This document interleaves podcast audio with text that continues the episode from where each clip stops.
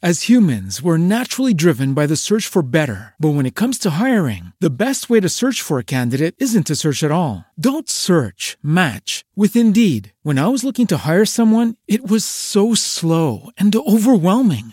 I wish I had used Indeed. If you need to hire, you need Indeed. Indeed is your matching and hiring platform with over 350 million global monthly visitors, according to Indeed data, and a matching engine that helps you find quality candidates fast. Ditch the busy work. Use Indeed for scheduling, screening, and messaging so you can connect with candidates faster. And Indeed doesn't just help you hire faster. 93% of employers agree Indeed delivers the highest quality matches compared to other job sites, according to a recent Indeed survey. And listeners of this show will get a $75 sponsored job credit to get your jobs more visibility at Indeed.com slash podcast. That's Indeed.com slash podcast. Terms and conditions apply. This is Action and Ambition, the show that takes you all over the world to share interviews with the most successful and relevant people on the planet. Hear their backstory, get the most important lessons they've learned on their road to success, and hear exclusive tips on how to implement their success in your own life. Action and Ambition is brought to you by Entrepreneur Magazine and your host, Andrew Medal.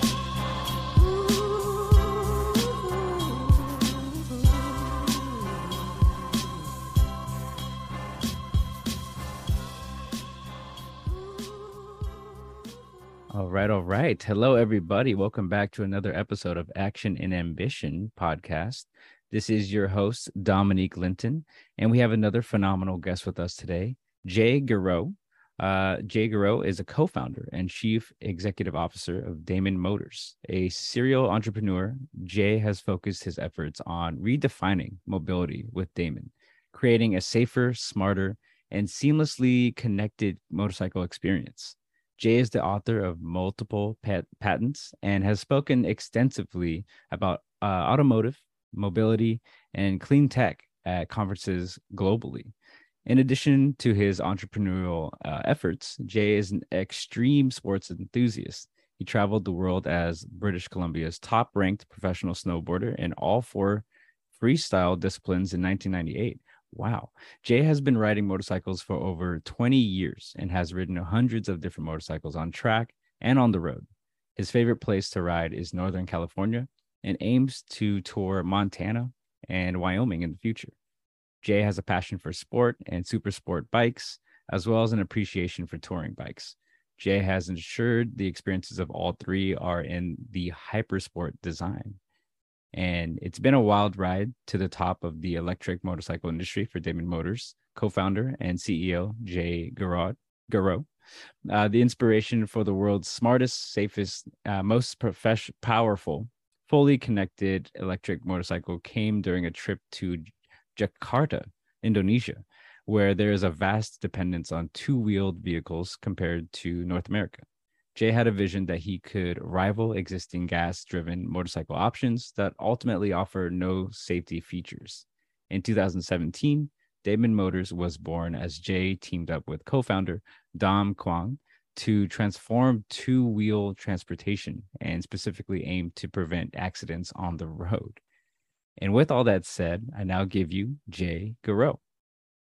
Hello, thank you. Thanks for having me on. Yeah, no problem. Quite the quite the intro, man. There's a lot yes. to unpack there. well, thank you. well, yeah. Before we get to where you are now, um, could you give us a little backstory and you know a background about uh, where you were before all this? Uh, well, uh, I've been a lot of places. I mean, I think I've, I've had over 90 jobs in my life, and I'm like not joking. Um, it's like one every four months since I was like 11 years old. Uh, but you know, it, it, was it was 14 years. Well, no, it was about 18, 19 years ago that I said I would help get the world off oil, and then I wanted to spend the rest of my life doing that. Yeah. And I said that when I was at the tail end of a snowboarding career, and snowboarding doesn't map to getting the world off oil very well uh, not from a discipline or skill set point of view anyway. Yeah, uh, yeah. So I spent five years trying to figure out what the heck that meant and how I could do something about it. And just, you know, I, I, I studied, I guess is the right word. Um, not, not formally, but I st- taught myself everything I could learn about uh, all forms of renewable energy and and uh, you know from electric drive technology to hydrogen to E85 ethanol, you know, solar wind, uh, wow. all the all the alternatives. Yeah. And, and, what was the right mix that would make the most sense? And I concluded that solar for the roof and electric drive for the uh, car was the future. It was absolutely the future. It's still not quite the future for a bunch of reasons, but it has the merits that it could be. And yeah. I thought that's what I wanted to get behind for the rest of my life. Wow, that's amazing. And you know, what were some of the initial thoughts and how to get it started exactly? Well, like yeah, um, painfully. uh, like I, um, I was selling cars. I was selling motorbikes in 06, 7, and I was very, very good at that. I really enjoyed selling motorbikes. And I started selling cars because people kept telling me to make more money. And I was miserable, totally miserable. So what got it started was being super miserable, having an idea for a better future for myself and the world that I wasn't taking action on, and developing pretty severe migraines that I had to that I concluded rightfully, correctly, that mm-hmm. the migraines were due to not doing what I set out to do, what I told myself I would do. So I had to quit selling cars just before Christmas with no money, uh, an ex-girlfriend that was pregnant, and no way to buy Christmas presents for my for anybody and no way to pay rent on January 1st. But if I didn't quit selling cars, I would continue to be miserable and have severe migraines. Yeah. Um, and so I, I, thank my migraines, I guess, for for jumping in with both feet, trying to figure out how to start a start a you know electric vehicle company. We ended up making electric drive uh, SUVs and pickup trucks on Ford chassis for the U.S. Army with Honeywell Aerospace and SAIC oh, wow. and the Pentagon and, and a number of other customers and partners that uh, helped get it to market over about five years. Wow, that is amazing. And you know, what is actually one of the main tips or advice that you'd give to people who are working jobs that they aren't happy in and you know want to do it because the stability? How much do you, you know? Oh, if you like stability, you'll probably never be an entrepreneur. Yeah. Um, uh, first of all, the, the, first piece of advice I give everybody is like entrepreneurship really isn't for everyone. It's not for most people. And it doesn't have to be. It, it shouldn't be. It shouldn't be idolized so much. It's a hard, tough path that's not a lot of fun most of the time. Mm-hmm. You got to be really, you got to really care about something or be ultra frustrated with something in the world to stick it out day after day and year after year and, and be willing to sell everything you own and throw your your comfort under the bus and leave it there for years on end to make it worthwhile. Um, that's the first piece of advice I give anybody. I mean, that's like probably the most realistic advice I've heard. Um, you know, because like you said, it isn't for everyone. Um, it's going to take a lot of, you know, uh, grit and just being able to be agile at the same time, you know, deflecting all the different obstacles that come your way. And totally. Yeah. I mean, that's yeah, that makes a lot of sense to me. But um, I guess you know what are what are actually some of the uh, some of the lessons that that have helped you, you know, succeed and be where you are now. well, I mean, I don't know if everybody needs like a world changing mission to be on. Uh, I happen to have one, and I'm, I'm thankful that I do. It's definitely what's gotten me through, you know, seven startups and multiple hard times. Um, but uh, I think if you know, if you don't have something you care deeply about, like I think fundamentally, entrepreneurship is about seeing a future that isn't, mm. future that isn't here yet, that isn't here today, and wanting that and, and needing that future to be here. And so having a fundamental need to alter what would otherwise be a future without your idea or without your problem solved, you know, or without your frustration put to rest. Mm-hmm. Um, and so for me, a frustration for oil as the impetus for, for war, uh, which we were seeing a lot of in 2003, 2004, when the Iraq war started, and we're seeing it again, right? You know, yeah. Um, um, if, if, if you don't have a, a pretty strong frustration, then, or an idea that you think is just going to kill it, um, you know, you need something that's going to get you out of bed every day.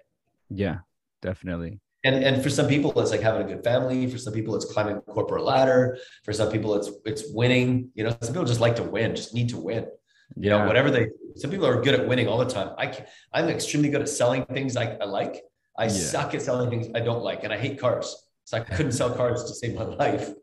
Um, and so, was, you know, I'm not just a good salesperson. Some people are good at selling anything. Yeah. And, you know, they just do that then. Yeah. They like to. Definitely. Wow. So with Damon Motors, um, what are some of the you know key elements that really separates you from other from other businesses and companies out there? What makes you guys special?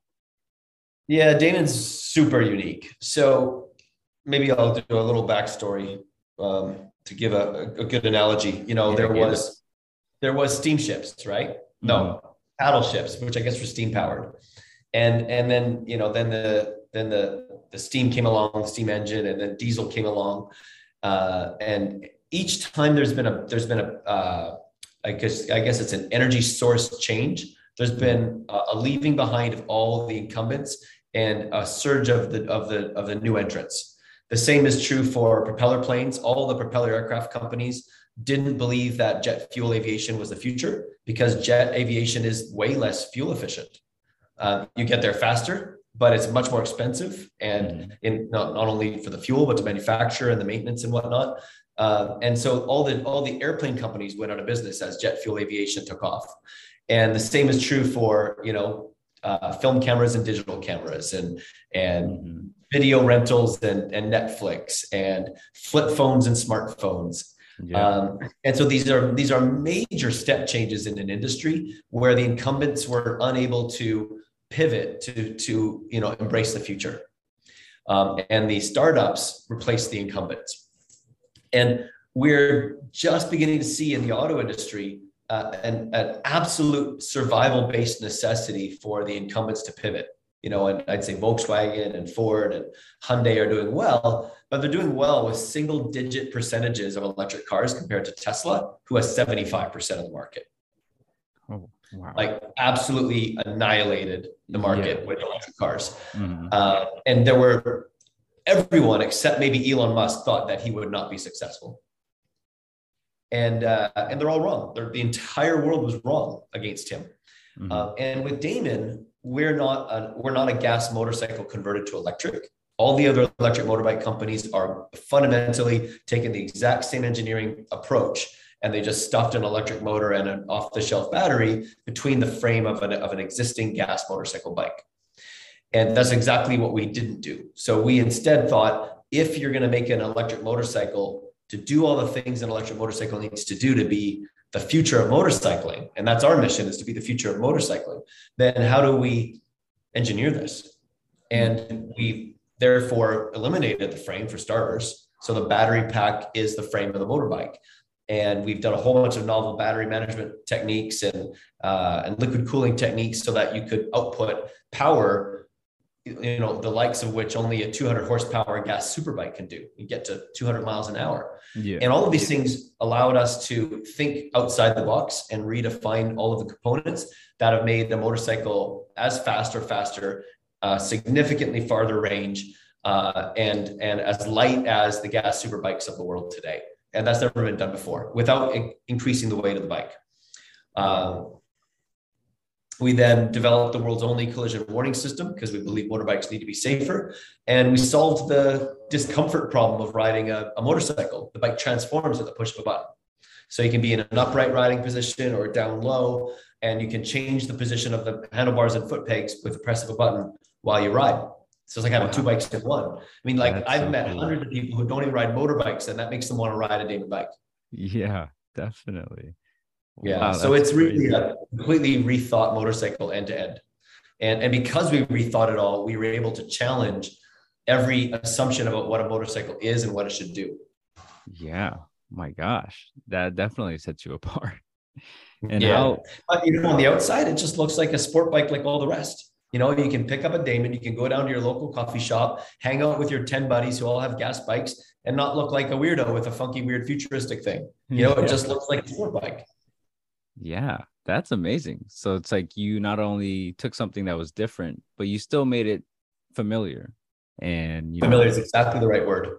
Like people can see themselves in it, which means they can imagine even the, you know, those who love the combustion engine, they love the vibration, they love the smell, you know, even those people like, oh, okay, I could see myself riding that.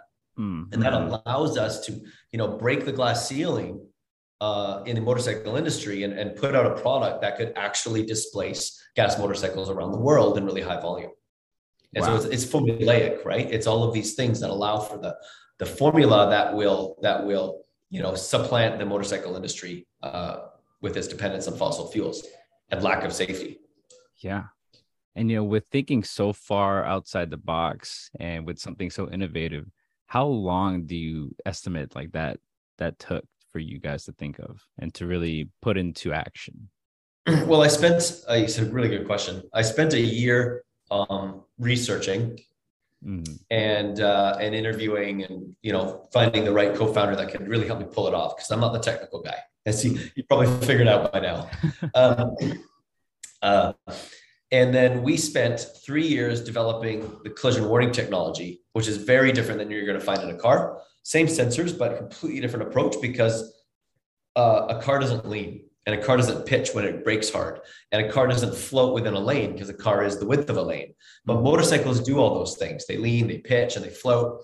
And so the invisible warning zones around the motorbike have to be managed entirely differently in the algorithms than you would do in a car so we had to figure all that out you know design and write all the algorithms test the hell out of them put it through thousands of miles of testing um, you know put it on a dozen different motorbikes and so on and so on um, so we spent three years then doing the collision warning technology. We spent the last year and a half developing the whole bike now, the powertrain, the battery technology, the, the electronics, and so on. Wow. So we're 50 million in, 100 people, 106, I think. Uh, order book uh, nearing 3,000 orders, building a factory, 110,000 square foot factory, um, and getting ready to go to production. Wow, that is amazing.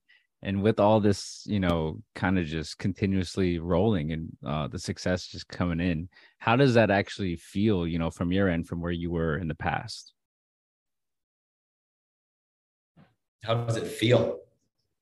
Uh stressful you know uh it's really it's really hard like i think one of the best pieces of advice i probably read on instagram or something is to celebrate your small wins and it's really hard to see small wins, you know, for what they are when you have big problems. You have problems way bigger than your small wins. And there's lots of frequent small wins. And like to develop a culture where people are motivated, you can't drag them through the mud for like a year and a half straight. They've got to have like the average person needs a win every month. They need to feel yeah. good coming to work. They can't, you know, but like as a as the, you know, the head of the company, you see way more problems than you see small wins. And so it's a really dichotomous mental space to, you know, get up there and rah rah and cheer everybody and high five people for these little wins when in the back of your mind, you know, you got problems way bigger than any of them know. Mm-hmm. Um, mm-hmm. that are like every one of them is daunting. I mean, none of them are, none of them are, there's no one thing that can ever kill a company. That's something I've learned from many years of startups. It needs a pile, you need a pile of mistakes you know, people say, "Oh, our company died because of X." Uh, really, there's a bunch of things that led to X. Mm-hmm. You know, a series of bad decisions or whatever that lead to X, and it's almost always internal. It's never market forces that kill a company. Yeah. Um, but uh, but yeah, like when you got big big challenges, it's hard to like remind yourself that there's lots of good things happening every day. Yeah, and that's the even part- though there are, you got a lot of good things happening all the time. Yeah, I feel like that's the part that everyone forgets about, especially when you're one of the owners or you know the, the one of the people who's at the top seeing everything. Um, definitely, the small wins are good to have, but then seeing you know all the other different obstacles that are coming, it does make it harder to stay focused. And yeah, with that, you know, with that being said, what is the mind state or mindset that you really have to have to pull through all that? and well, a, another great question. I think I, I, I coined it for myself recently. Maybe I read it somewhere. Um, that it's like, oh, there's always problems. There's always problems, and the name of the game is solve problems as fast as you can because there's more coming. And so then I guess at some point I realized, you know, if the problems are constantly cycling, that's fantastic. That's perfect. It's exactly what you want. You want problems going in and problems going out. Yeah. Uh, because that means you're moving forward. But if That's the problems true. stick around for a long time, you can't get rid of the problems. You can't solve the problems. Uh, that's when you're really stuck. There's always going to be problems, no question about it. Like just clear your plate, get ready for the next load. Um, that's the name yeah. of the game. Yeah, that makes just sense. to like turn through problems. Yeah, yeah. Like oh well, yeah, that makes a lot of sense because the problems that aren't going away, yeah, those are the ones that you probably have to worry about. The really bad ones. yeah.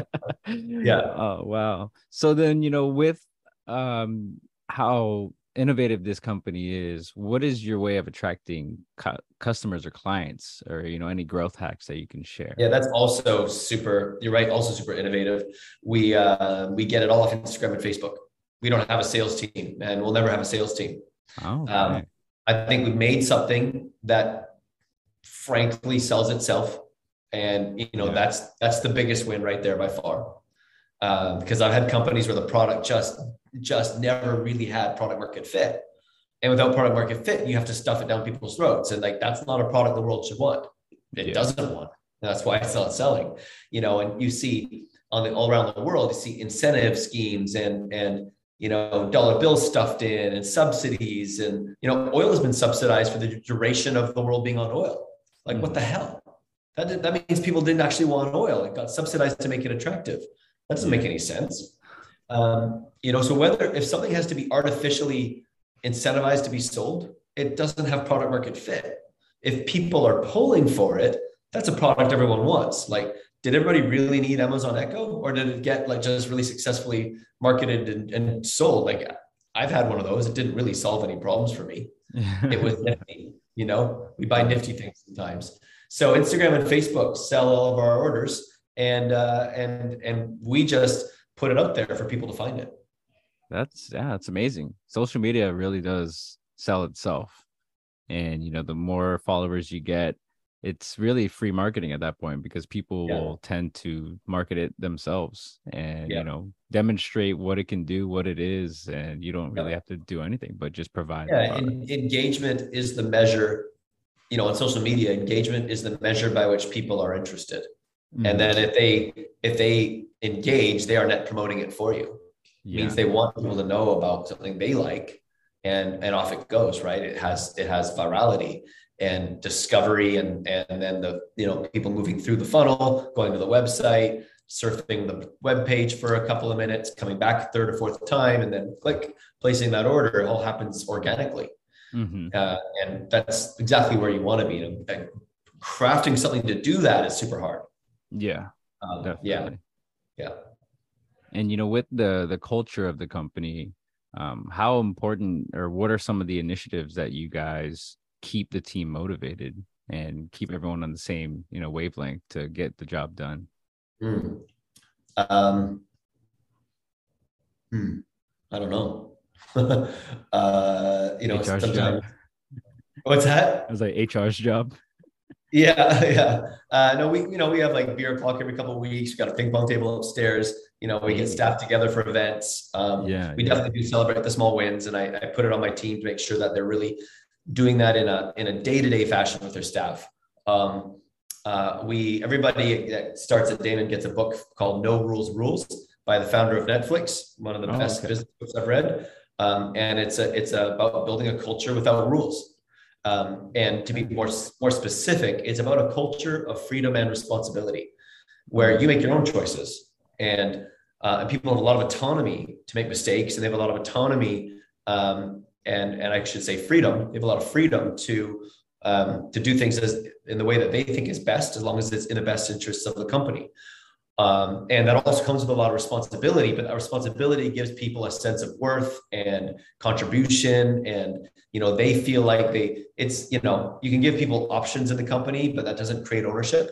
Option mm-hmm. ownership is created by letting people make decisions for themselves in think in ways that they think is best for the company. And the output of that is creativity and, and problems being solved way more easily.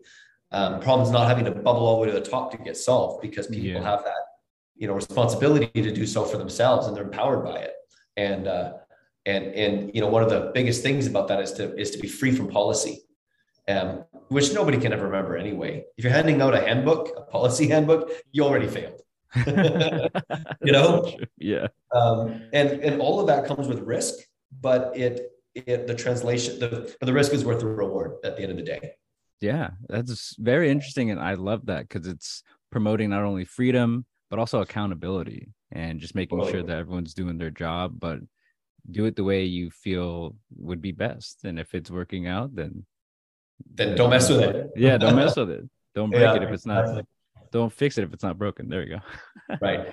Yeah. Um, cool, sweet. So um, what are actually some of the bigger, I guess, projects or um, you know, programs that are going to be launching in the next um, you could say remainder of the year or so?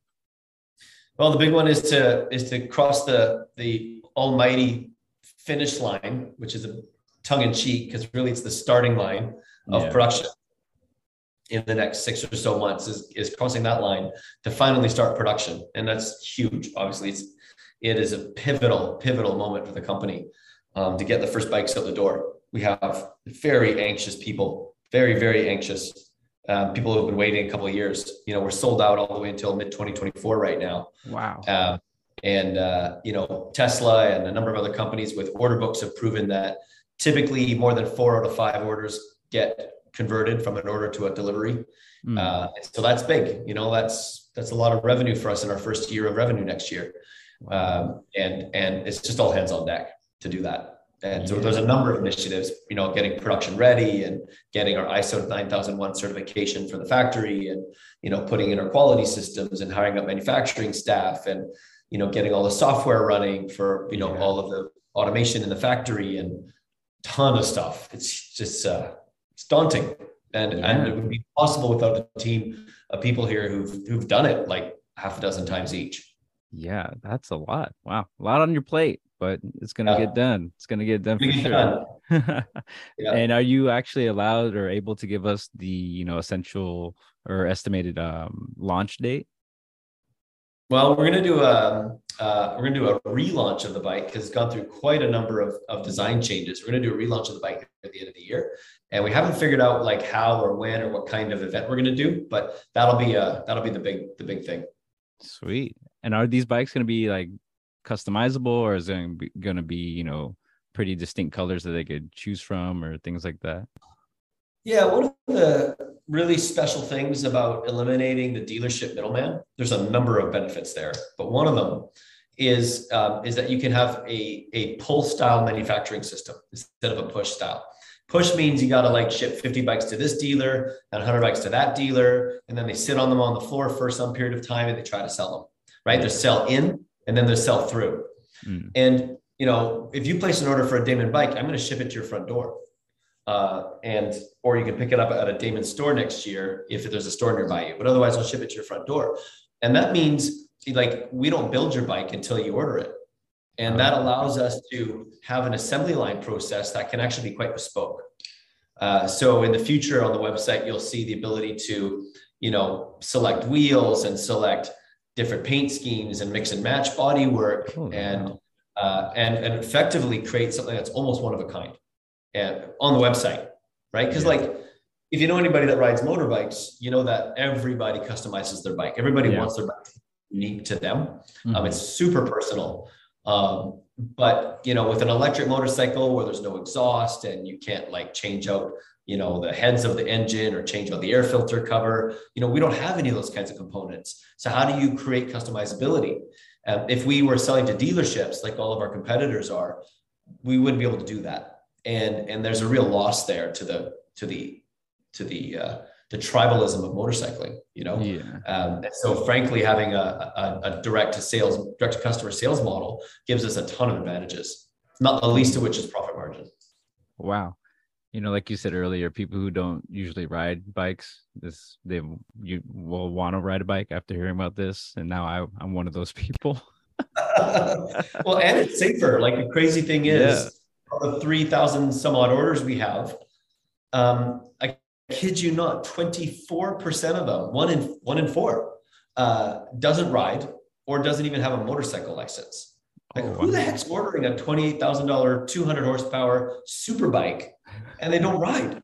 Like, that's crazy. Yeah, um, of course, we've got softwares, we can govern it. You can make the bike ride like a beginner's bike, and then we can graduate you up with, you wow. know, gamifying the experience and all that stuff. But um, but one in four. And so, you know, that speaks to this, to, to the, to solving the safety problem And I would argue for every motorcyclist in North America, there's 10 that want to. And I, I know that 27 years of some things you just know, hanging out with people who ride and don't ride. Uh, but they don't ride because of the safety problem in one way or another. You know, I wanted a bike, but my wife wouldn't let me. Uh, I was thinking about getting a bike and then we had a baby. I just changed jobs and, you know, it's too far of a commute and it's not safe on the roads. You know, it's always, it always roots back to safety. Yeah. So solve the safety problem, open up a new market that none of your competitors can touch. Oh, that's amazing.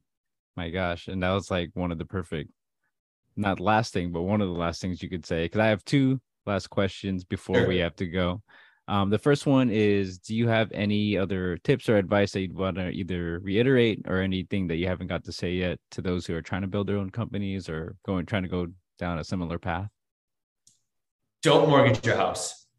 uh, wait, draw the line there. Just draw the line there. Um, and and this may be this may not this may be counterintuitive, but but spend other people's money. Uh, at some point, you should put a, your, some of your own money in if you haven't already put some in as your first money. Um, but like if you have a quarter million from whatever to spend on your idea, don't spend that money. Spend a little bit of it maybe, but don't spend all that money because you really need to get you know sober by getting investors to buy into your idea to make sure it's a good idea if if you're going to just create an echo chamber by blowing your own your own money on an idea that you think is great, no matter how good you think your idea is, I swear to you, it'll pivot so many times before you get it to market. And it pivots because it, it it gets molded by the world, and you got to put it out to people in the world.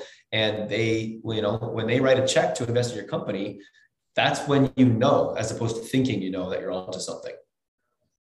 Wow, thank you for that. That is very helpful um, because I feel like most people don't really think of that um, to really. Yeah, it really save. you need validation from the outside world, and it comes when people write a check.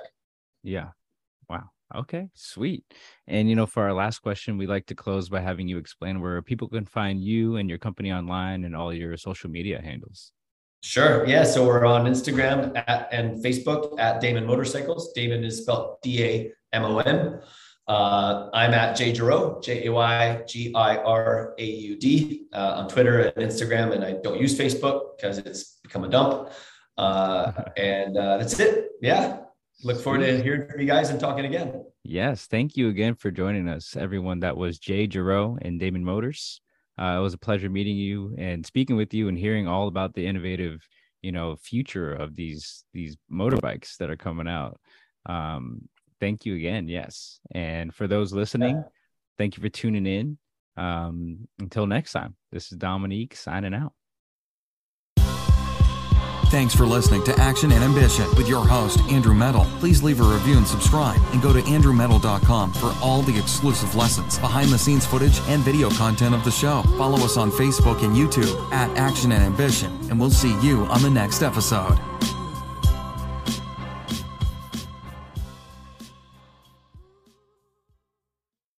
As humans, we're naturally driven by the search for better. But when it comes to hiring, the best way to search for a candidate isn't to search at all. Don't search, match with Indeed. When I was looking to hire someone, it was so slow and overwhelming. I wish I had used Indeed. If you need to hire, you need Indeed. Indeed is your matching and hiring platform with over 350 million global monthly visitors, according to Indeed data, and a matching engine that helps you find quality candidates fast. Ditch the busy work. Use Indeed for scheduling, screening, and messaging so you can connect with candidates faster. And Indeed doesn't just help you hire faster. 93% of employers agree Indeed delivers the highest quality matches compared to other job sites, according to a recent Indeed survey. And listeners of this show will get a $75 sponsored job credit to get your jobs more visibility at Indeed.com slash podcast. That's Indeed.com slash podcast. Terms and conditions apply.